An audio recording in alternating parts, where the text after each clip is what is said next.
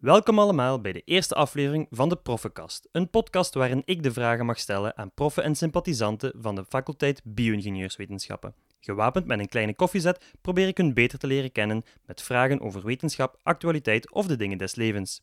Vandaag is het de beurt aan Maurice de Proft.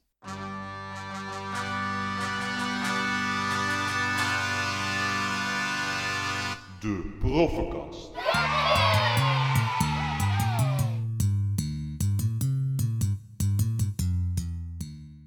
Iedere aflevering starten we met de biografie van onze gast. Maurice Paul de Proft zag het levenslicht op 16 december 1951 in Dendermonde als enige zoon van een smid en een naaister. Op zijn 18e gaat hij verder studeren aan de Universiteit van Gent in de richting biologie, meer bepaald plantenfysiologie. Hij studeerde af als de beste van de klas, al was het niet zo moeilijk aangezien hij de enige was in deze richting. In 1973 start hij met zijn assistentschap aan de gloednieuwe universitaire instelling Antwerpen, wat uiteindelijk zou leiden tot een doctoraat in 1981 over een analytische methode om ethyleen in doorstroomsystemen te meten. Zo'n 6 jaar later begon hij als professor in wat we vandaag kennen als de faculteit Bio-ingenieurswetenschappen, waar hij de laatste jaren kilo's gouden krijtjes heeft gewonnen. Hij is gelukkig getrouwd, heeft 3 kinderen, Toon, Dries en Emma, en heeft ondertussen ook al 2 kleinkinderen, Morris en Cooper. In zijn vrije tijd kweekt hij perziken en ja hoor, nog steeds bromelias. Daarnaast kan je hem terugvinden in de keuken of op een klassiek concert. Goedemorgen, professor de Proft. Welkom bij de Proffenkast. Welkom. Hoe gaat het met u? Het gaat goed met mij. Ik moet u ook nog een gelukkige verjaardag wensen. Ja, op 16 december hebt u de mooie leeftijd van 67 jaar bereikt. Ja, juist. Vindt u dat plezant? De tijd heeft zijn rechten en daar kun je niet veel aan doen. Hè. Waar bent u het meest trots op? Oh, waar dat ik meeste trots op ben, is dat ik onder andere die gouden krijtjes gekregen heb van de studenten. Die erkenning voor het geven van les, enerzijds. Anderzijds toch een aantal onderzoeksresultaten in het gebied van ethyleen. Om die kinetiek van ethyleenproductie, of snelle veranderingen in de kinetiek van ethyleenproductie duidelijk te maken. Die gemaakt heeft dat, naast wat ik gedaan heb, de accumulatietechniek die ik gebruikt heb voor gevoelig ethyleen te meten, heeft dan zijn vervolg gekregen door een meettechniek op basis van lasertechnieken. Dus dat betekende dat wat ik in gang gezet had, toch wel een noodzaak had en dat men dus gaan zoeken is naar nog andere mogelijkheden en een verdere verfijning gedaan heeft. Dus, en voor de rest ben ik trots op mijn gezin. We kennen u eigenlijk het meeste voor uw onderzoek op bromelias. Kan u uitleggen waarom u in godsnaam bent begonnen om bromelias te onderzoeken? Dat is een vrij logische gang geweest. Enerzijds door het uitwerken van die gevoelige ethyleenmeetmethode was er in het proefrijksstation voor sierteelt in Melle iemand die met bromelias bezig was. En die dat gelezen had en mij gecontacteerd heeft van wilt je eens ethyleenproductie meten van bromelia's die ik in bloei trek, artificieel. En zo is het begonnen. Ja. Zo is het begonnen. Dus door de ethyleenlink met bloeiinductie bij bromelia's is dat dan verder uitgegroeid. Ja. Enerzijds naar bloeicontrole bij bromelia's, anderzijds ook de vermeerdering. De in vitro vermeerdering van bromelia's, het vegetatief vermeerderen, waar ook ethyleen een belangrijke factor in is. Want de bromelia's kennen we voornamelijk als een mooie kamerplant, die misschien eerder in de jaren 70, 80 in vele huishoudens waarschijnlijk op de livings, daar ergens op de vensterbank stond. Heeft een bromelia misschien als studieobject nog meer te betekenen?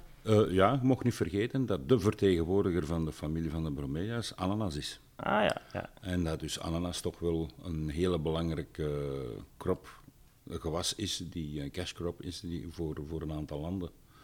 En dus in die context is het aansturen van de bloeiinductie, het uitgroeien van zijscheuten, zijn allemaal ethyleen gecontroleerde aspecten, zit daar toch wel wat in. Maar anderzijds, binnen Europa hebben we hier toch wel een aantal belangrijke bromelia-kwekers die ongeveer, ik zou maar zeggen, de helft van wat er aan sierbromelia's gekweekt wordt, vanuit Europa komt, vanuit België zelfs komt. Ja. Dus dat is, voor een aantal bedrijven is dat dus wel een heel belangrijk gewas. Zou u zo ver durven gaan dat de ananassen die we vandaag eten anders geteeld worden op basis van uw onderzoek? Niet op basis van mijn onderzoek, maar een deel ervan wel. De programmering van het bloeien, het bloeiinduceren, want je moet eerst bloeiinduceren, wil uiteindelijk een vrucht kunnen produceren. Dat wel, dat heeft er wel toe bijgedragen van wat wel kan en wat niet kan.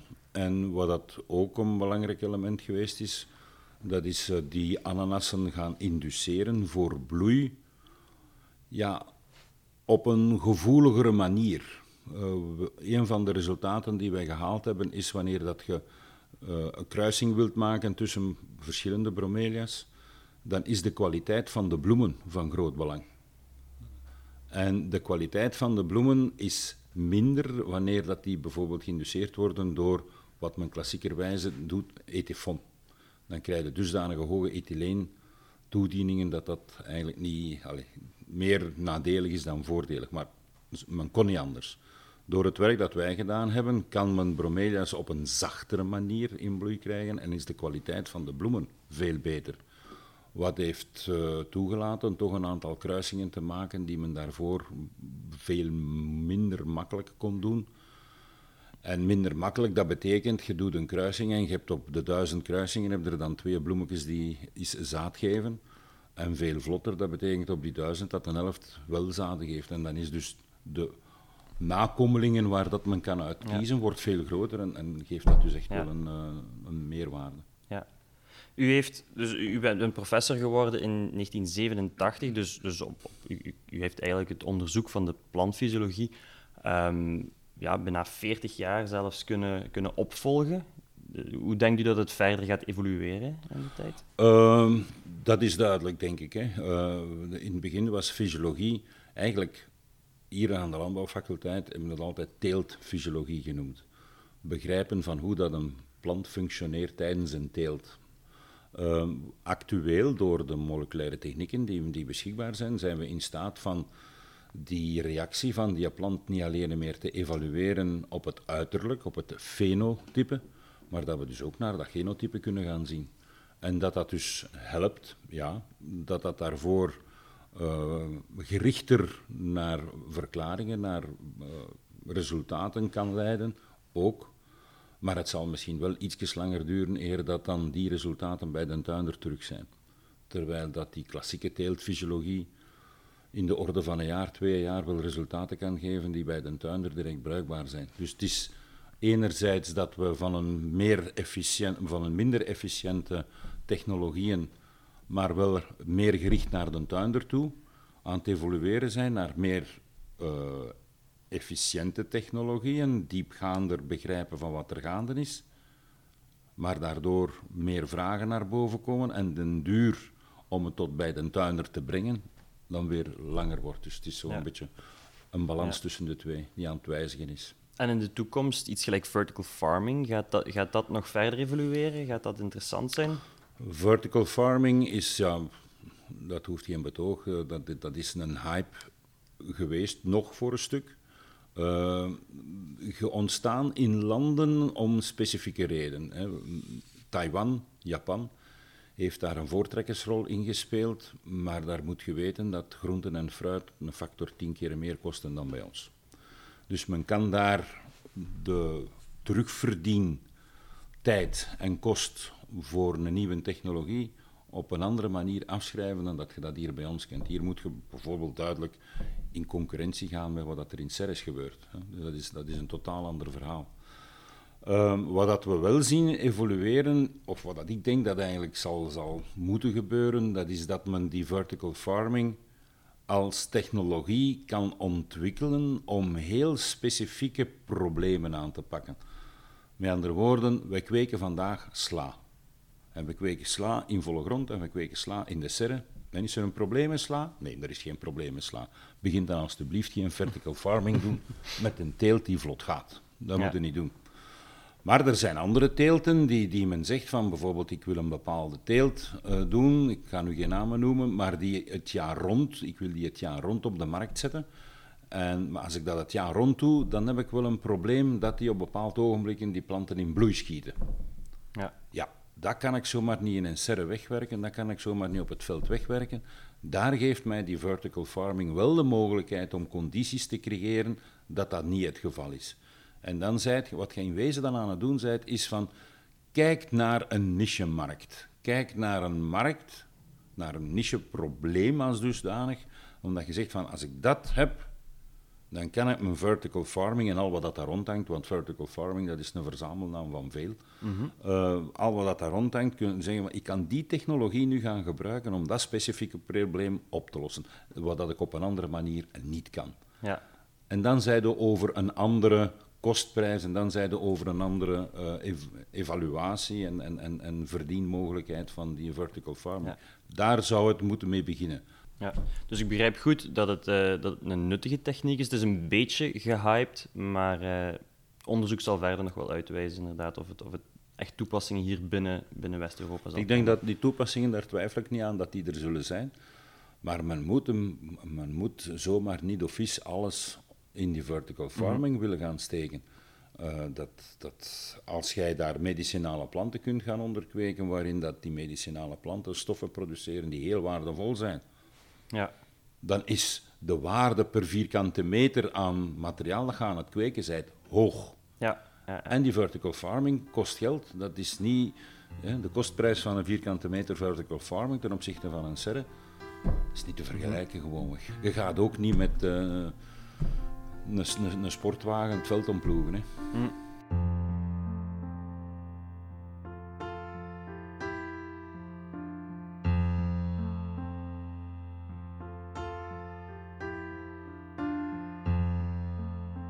Goed, we gaan het ook hebben over natuurlijk uw onderwijsactiviteiten. Ik heb begrepen dat u altijd heel graag les heeft gegeven. En dat werd ook gewaardeerd door de studenten, want u heeft volgens mij tal van gouden krijtjes op uw nachtkastje staan. Ja, ik heb ze niet geteld, maar sinds dat ze daarmee begonnen zijn, want dat is de laatste 10 jaar geloof ik dat men dat beginnen herkennen is. Ik denk mede doordat de universiteit zelf meer en meer beginnen pushen is van dat onderwijs is toch wel belangrijk. Ja, is belangrijk voor een prof om hem te herkennen als wat dat hij doet. In het begin, als ik hier was, was dat eigenlijk niet zo van belang. Maar dat is ik heb dat wel mee zien groeien. En ik zou zeggen voor iedereen terecht dat dat gebeurd is. Want dat heeft de rechten van de studenten en de mondigheid van de studenten om op te komen voor waar zij voor staan, wat zij willen. Hè, de POC's. Dat heeft toch wel zijn meerwaarde gecreëerd in dat onderwijs. Ja, is de student ook mondiger geworden over al die jaren? Ik vind van wel. Ja. Natuurlijk, eens dat men ziet van, zoals in de POC, waar dat ik zelf ook een paar jaar voorzitter geweest ben, dat je dus ziet van de studenten die men daar naartoe stuurt, ja, daar wordt een geschiedenis opgebouwd, hè. De eerste die dat gedaan hebben, die waren niet zo mondig, maar naarmate dat wel gaat, en LBK speelt daar een belangrijke rol in, dat men daar mensen naartoe stuurt van te zeggen van ja, daar gaat het over, ze bereiden dat ook goed voor. Ja. Dus dat is echt wel een meerwaarde. Dus in die zin heb ik de indruk, ze worden mondiger. Maar het is ook een meerwaarde dat ze mondiger worden? Ik vind van wel. Of durft de slinger al eens door te slaan naar de andere kant? Te mondig? Daar heb ik nooit geen last mee gehad. Er zijn misschien wel hier en daar studenten geweest die inderdaad mondiger waren dan anderen. Maar ik heb dat altijd gezien als een positieve waarde, dat je zegt van oké, als daar een commentaar op is, dan zal daar wel een reden voor zijn. En dat er bepaalde studenten misschien eerder spreken uit hoofde van hun eigen ervaring en minder van algemeen, ja, maar dat gaat er nooit niet vermijden. Dat is in de politiek ook zo. Ja, ja. Hoe was u zelf als student? Want u bent naar de UGent gegaan, heb ik goed begrepen. Ja. Vanuit Dendermonde was dat de logica zelf. Ja, dat heeft om geen enkele andere reden, maar ik was ook een student die iedere dag op en af ging met een trein. Ja. Mijn ouders hadden het niet breed, maar ze wilden wel de inspanning doen om mij te laten studeren. Dus, en een kotstudent was dan toch wel een stukje duurder op dat ogenblik. Dus dat was een van de redenen. En dan is Gent vlot bereikbaar vanuit Dendermonde. En een andere reden is er niet voor. Hoe was ik zelf? Wetende wat mijn ouders mij voorhielden van je krijgt de kans, maar je krijgt nu de kans en geen 3 keer een kans, was dat bij mij zo toch wel omgeslagen als zijnde, ik moet hier serieus mee bezig zijn, ik moet hier echt toegewijd mee bezig zijn. En ik heb dan het geluk gehad van nooit herexamens te moeten doen. Dus die zin, in die optiek ben ik daar wel in geslaagd. Dus ik had niet veel tijd voor niet-studeeractiviteiten. Mag ik dan zeggen dat u ook de beste van de klas was, altijd al? Nee. Ik liep goed mee met de grote groep. Ik was de beste van de klas in het laatste jaar, omdat ik alleen in mijn klas zat. Ah, oké. Dat was er maar één. En die plantenfysiologie wou doen. Allee, en ook in het tweede jaar, in het eerste en het tweede licentie, dat was er maar één. De rest deed allemaal dierkunde. Om die eenvoudige reden, denk ik, dat op dat dierkunde, op dat ogenblik zaten daar een aantal proffen in Gent die toch wel gerenommeerd waren. Wij spraken toen nog niet van Jeff Schell en van Montagu en die dingen, die waren nog in de fase van aan een doctoraat aan het werken en assistent geworden. Maar die zaten ook eigenlijk allemaal eerder de microbiologie kant en hadden dus eigenlijk weinig met die planten te maken. Alhoewel dat ze dan hun carrière vooral op planten verder uitgebouwd hebben. En wanneer was u dan dat u eigenlijk prof zou worden of wilt worden? Of voelde dat mogelijk was? Ik heb daar nooit bij stilgestaan. Nooit? Ik heb daar nooit bij stilgestaan. Ik heb altijd geprobeerd mijn job zo goed mogelijk te doen wat er van mij gevraagd werd. En op de een of andere manier moet ik bij een ex-decaan van deze faculteit in het oog gevallen zijn. En die is mij komen polsen of ik interesse zou hebben voor. Ja. En zo is het verder gelopen. En dan krijg je die vraag, wil u professor worden? En dan... Wel, zelfs niet de vraag van, wilt je professor worden? Eerder de vraag van, wij zijn van plan in Leuven van dit en dat te doen. Ziet jij daar u in functioneren? Ja. En lesgeven was daarbij, maar... Echt, dat prof zijn is misschien te maken met dat ik al de prof noemde, dat ik niet direct... nee, het is nooit niet bij stilgestaan. Maar de ouders toch fier? Dat wel. Absoluut. Ja, daar heb je daar ook zelf een fierheid, hè, dat je krijgt. Gewoon. Maar dat is nooit een doel op zich geweest voor mij. Nee. U bent ook gaan studeren in Gent dan... In wat voor Leuven toch iets of wat woeligere tijden waren, dat was 68, ja. Hoe werd dat gepercipieerd door de studenten en de instelling in Gent zelf? Hoe keken die daarnaar? Welke rol hebben die daar waren gespeeld? In wat? In alles wat zich in Leuven afspeelde, het Leuven-Vlaams en de studentenopstanden. Ik ben vanaf 68 naar Gent gegaan om te beginnen studeren. En een eerste jaar, zoals nog altijd, is een zwaar jaar en is een jaar van selectie. Dus ik had niet veel tijd om me bezig te houden met die andere dingen. Dat is aan mij voorbij gegaan. Ja. Ik heb dat meegevolgd zoals veel mensen dat gevolgd hebben, dat rumoerige tijden waren, maar daar zelf actief aan deelgenomen hebben, nee. Een beetje ver van uw bedshow. Ver van mijn bedshow mag ik het niet zeggen, omdat daar toch...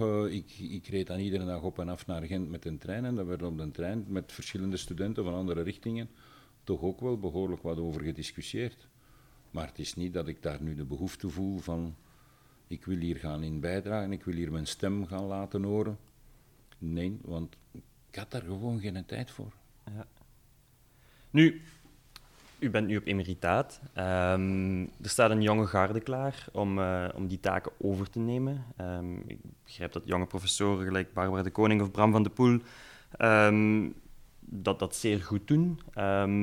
Als ik het goed begrijp, is het leven van een jonge prof ook niet eenvoudig deze dagen. Daar wordt van verwacht dat people managers zijn, projectmanagers. Ze moeten excellent zijn in onderzoek, excellent in onderwijs. 1 negatieve beoordeling kan al voldoende zijn. Ja.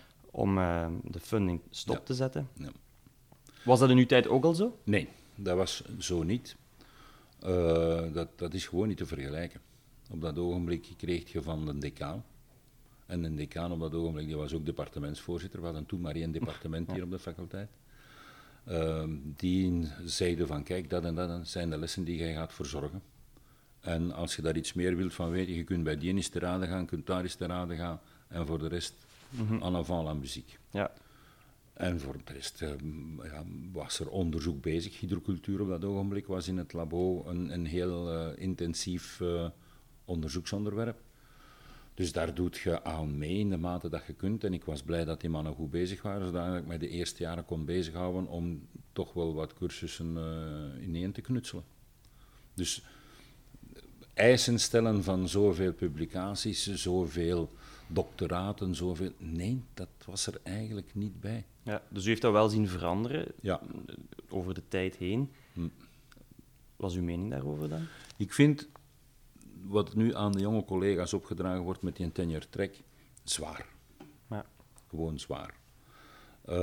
Zwaar in verschillende facetten, maar vooral het facet dat men aan de ene kant duidelijk eist van A1-publicaties, zoveel per jaar. Hè. Het is wel in onderling overleg, dat is nog een geluk, maar daar wordt er toch wel de lat serieus hoog gelegd.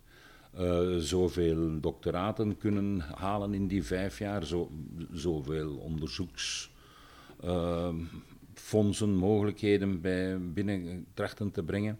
En daarnaast moeten ze dan ook nog lesgeven. En dus het is een beetje een risico voor het ogenblik, vind ik, dat men doordat die een onderzoeksdruk zo groot is, dat de onderwijstaken die ze krijgen toch een klein beetje op de achtergrond dreigen te lopen.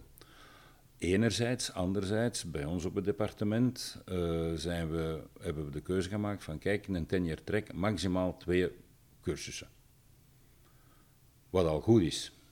Maar aan de andere kant, een prof gaat op pensioen, emeritaat, en die laat 5, 6, 7 cursussen achter. En hij wordt wel vervangen door één persoon. Dus die andere 4, 5, hoe gaat hij dat doen? Mm-hmm. Ja, en die nieuwe prof die voelt zich daar wel bij betrokken en die wil daar wel aan meedoen, maar dat gaat dan toch niet al. Daar wringt iets. Daar moet op de een of andere manier toch wel iets aan gedaan worden. Ik zelf heb nu tot hiertoe nog een stukje bijgedragen voor de jonge collega's om ze te helpen dat ze wat vlotter in dat lesgeven geraken van een cursus. Hè. Maar daar vind ik toch wel dat er de druk op het onderzoek zo groot is, dat misschien wel eens een keer ten nadele van het onderwijs zou kunnen zijn. Ja. Ik zeg niet dat het nu is. Hè. Ik heb er geen enkele bewijzen voor. En ik denk, de jonge collega's die ik zie lesgeven, Barbara en Bram, zoals je daar juist aanhaalt, die doen dat schitterend. Die zetten zich daar enorm voor in, die zijn daar heel in toegewijd. Dus dat belooft wel. Maar alstublieft, geeft ze de tijd en geeft ze de mogelijkheden dat ze die een eager om dat onderwijs goed te doen behouden. Ja, ziet u zelf voornamelijk als een onderwijzer dan of als een onderzoeker? Of beide? Je moet een menging hebben. Ja. Universitair onderwijs is gesteund op onderzoek. Dat is iets waar je sowieso moet van uitgaan. Ik ben tegen mensen die alleen onderzoek doen en ik ben tegen mensen die alleen onderwijs doen. Ja. Dat is niet goed. Ja, dat mogen we wel doen, maar dan zitten niet aan de universiteit. Ja. Dat is één. Ofwel zitten dan aan een onderzoeksinstelling, ofwel zitten dan aan een onderwijsinstelling, maar niet aan een universiteit. Ja, ja, ja. Dus dat is een heel belangrijk ding. Dat het wat kan doorwegen langs de ene kant of aan de andere kant, ja. Dat doorwegen, dat die balans zich verlegt in het begin van een carrière, in het midden en op het einde, ja, dat, allemaal goed. Maar die 2 elementen moeten erin zitten. En hoe zit die balans bij u dan? Die was in het begin behoorlijk wat onderwijs. Ik denk dat ik hier op een bepaald ogenblik zo wat de kampioen geweest ben van de studiepunten. Ik geloof dat ik op een bepaald ogenblik 32 had. Dus dat is ook niet goed. Maar allee, dat zijn weer omstandigheden in een overgang. Goed. En met de jaren gereikt aan in kennis en dat wordt dan gevraagd en doet dat dan. Oké. Maar na een zekere tijd, alleen nu toch, was dat ongeveer een 16, 17 studiepunten, geloof ik. Ik denk dat dat een goed niveau is om te doen.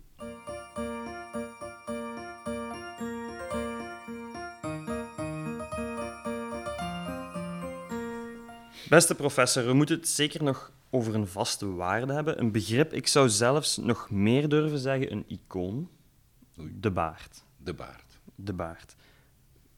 Heeft u die altijd al gehad? Ja. U bent er niet mee geboren natuurlijk, maar... ik denk dat ik vanaf mijn 17, 18 jaar met een baard laten staan heb. Ja. En was die altijd al zo wit? Nee. Gewoon om te kijken naar wat kan ik verwachten. Van pikzwart naar wit. Van pikzwart naar wit, ja. Moeilijk in te beelden nu op dit moment, ja. Ja? Ja, toch wel, ja. De studenten maken vaak, en niet het minste tijdens een jaarlijkse revue, het mopje... dat u wat weg hebt van de kerstman. En wanneer is dat eigenlijk ooit begonnen? Oh, ik denk dat dat begonnen is met de kleur van de baard, zeker. Ja, wanneer die omschakeling gemaakt is. Ja, ja, dat moest nog niet zo wit zien zoals hij nu wit ziet. Maar van het ogenblik als daar de grijze pluimen beginnen tussen te zitten, was dat... En plus dat ik door het kaal zijn en grijs zijn ook, dat is nog een extra, om het gehele plaatje te hebben hè, van een kerstman. Ja. Zet er dan een muts op en je zei, je moet niet veel meer doen. En ik heb daar eigenlijk ook geen moeite mee, dat ja, je zijt wie dat je zijt en je hoeft dat ook niet te verstoppen. En de manier waarop dat studenten daarmee omgaan, is altijd heel vriendelijk geweest. Ja. Dat is nooit niet... U heeft er altijd mee kunnen lachen. Agressie, zelfs geen haar op mijn kop, die er mij ooit aan gebracht heeft van, allee, wat steken ze nu uit? Nee. Ja. Nee, je zijt wie dat je zijt en oké, men ziet u een gans jaar door. Waarom zou dan op die ene dag dat die studenten in een revue, waar ik trouwens ook heel veel respect voor heb, ik ben ieder jaar verwonderd, ga regelmatig naar die revues, ik ben altijd verwonderd hoe dat studenten, ja toch uit een poelen van 100, 150 man, daar mensen uithalen die toneel spelen, die muziek spelen, en men kent dat van elkaar niet. En dat daar soms echt fantastische dingen tussen zitten. De ene keer al wat meer geslaagd dan de andere keer, maar ik vind toch dat ze daar... Allee, bio-ingenieurs toch het enige kunstgave hebben. Ja, naast hun studie dan ook nog wel. Naast hun studie er nog eens bovenop. Ja. Ja. Dus want ik denk dat dat ook wel veranderd is van vroeger tot nu. Ik denk dat misschien, mag ik dat zeggen, dat vroeger de studenten misschien meer met... student zijn bezig waren, of ja, meer met de les bezig waren, dan dat nu eigenlijk echt die extracurriculaire activiteiten, zoals dat dan zo mooi genoemd wordt, dat die in belang winnen? Als ik mij de revues van in het begin herinner, om daar naar te kijken, ja, daar werd meer toneel gespeeld. Dat was echt wel toneel tot ten top, met decors en gans de bezaak. Okay. Heel sterk, de muziek kwam daar weinig voor. Dat heb ik wel zien evolueren, dat daar zo wat meer verschillende kunstfacetten zijn beginnen tussenkomen, van zang en van muziek spelen. En dat toneel ook, is ook altijd gebleven natuurlijk. Dus daar zie je wel wat verschuivingen in. Maar dat extra curriculum, die ze op die manier toevoegen aan hun curriculum, is geen nadeel. Hè? Nee, men gaat aan de ene kant gaan zeggen van ja, maar studenten, ze moeten als iets presenteren, moeten ze wat mondiger zijn, moeten ze wat vlotter, ze moeten een betere attitude krijgen. Ja, wat dat je met die revue en met we noemen het zangfestival, wat dat men... Concerto Rurale, wat dat men daar doet. Ja, dat zijn juist die facetten die daar eens een keer meer aan bod komen. Dus ik denk dat dat een meerwaarde is.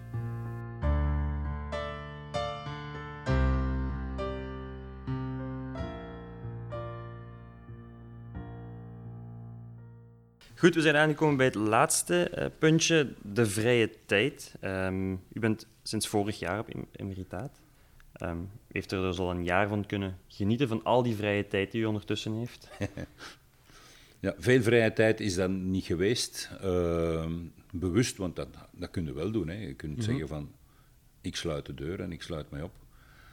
Maar ik heb dat gezien met mijn vader. Mijn vader van het ogenblik als die zegde van, nu is het genoeg geweest en ik ga in mijn zetel zitten en mijn gazet lezen. Dat brengt geen geluk mee, om zo'n handeling. Nu, niet dat ik daarmee in mijn kop zat, hoor. Maar wat dat wel zo is... dat je stopt met een actieve loopbaan hier dan aan de universiteit en van dat dan ineens te stoppen, een streep te trekken, ja, dat gaat niet, want er zijn onderzoeken die doorlopen, er zijn studenten, doctoraatstudenten, er zijn er nog 2, die doorlopen. Dat verplicht u van door te gaan. Anderzijds, ben wel met een paar bedrijven goed bevriend, die zeggen van... Alsjeblieft, helpt ons nog wat verder met bepaalde aspecten waar dat wij hiermee geconfronteerd worden. Dan denk ik dat... Zij ben nog maatschappelijk verplicht. De maatschappij heeft centen in u gestoken om te worden wie dat je bent. Het is niet omdat je op pensioen bent dat dan dat die centen die nu gestopt zijn ineens niet meer mogen renderen en niet meer mogen verder gebruikt worden, als het ware, uit uw als persoon, om hier en daar nog hulp te bieden. En door dat te doen, voelt je u toch tenminste nog nuttig. En ik hoor van veel mensen die gepensioneerd zijn, die zeggen, joh, wat zit ik hier te doen? Ja. Dat gevoel heb ik dus helemaal niet. Dus vrije tijd, nee, een klein beetje meer. Ja, mijn echtgenoot die nu al rapper eens een keer beroep zal doen op mij om te zeggen van, kun jij die namiddag thuis zijn of kun jij dit of kun jij dat? Ja.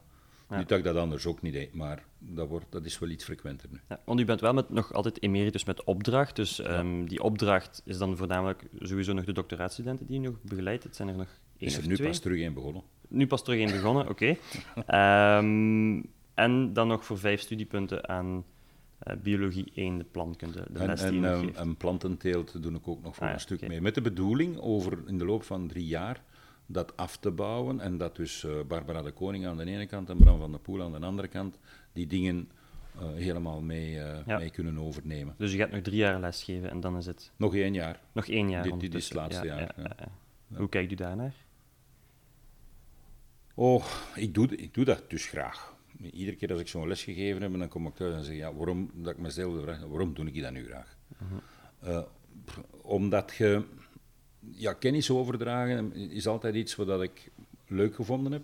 Ik heb misschien het geluk gehad van in mijn eigen studietijd ook professoren gehad hebben waar dat ik naar opkeek, omdat ik daar dingen kon van leren. En ik denk dat gevoel hebben dat studenten aan u iets hebben en van u iets opsteken, en vandaar die gouden krijtjes, want dat is daar een soort van getuigenis van. Dat gevoel van dat gevoel van op die manier nuttig te zijn om mensen meehelpen te vormen, dat is een warm gevoel.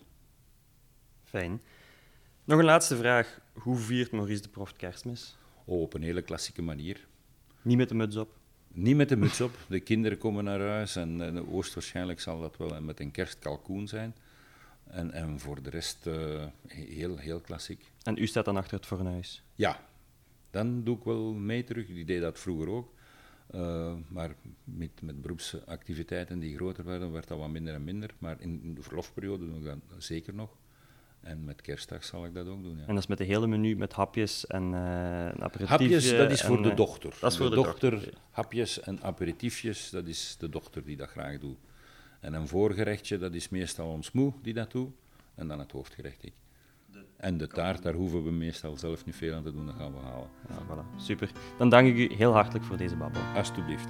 Dank u wel. Dag.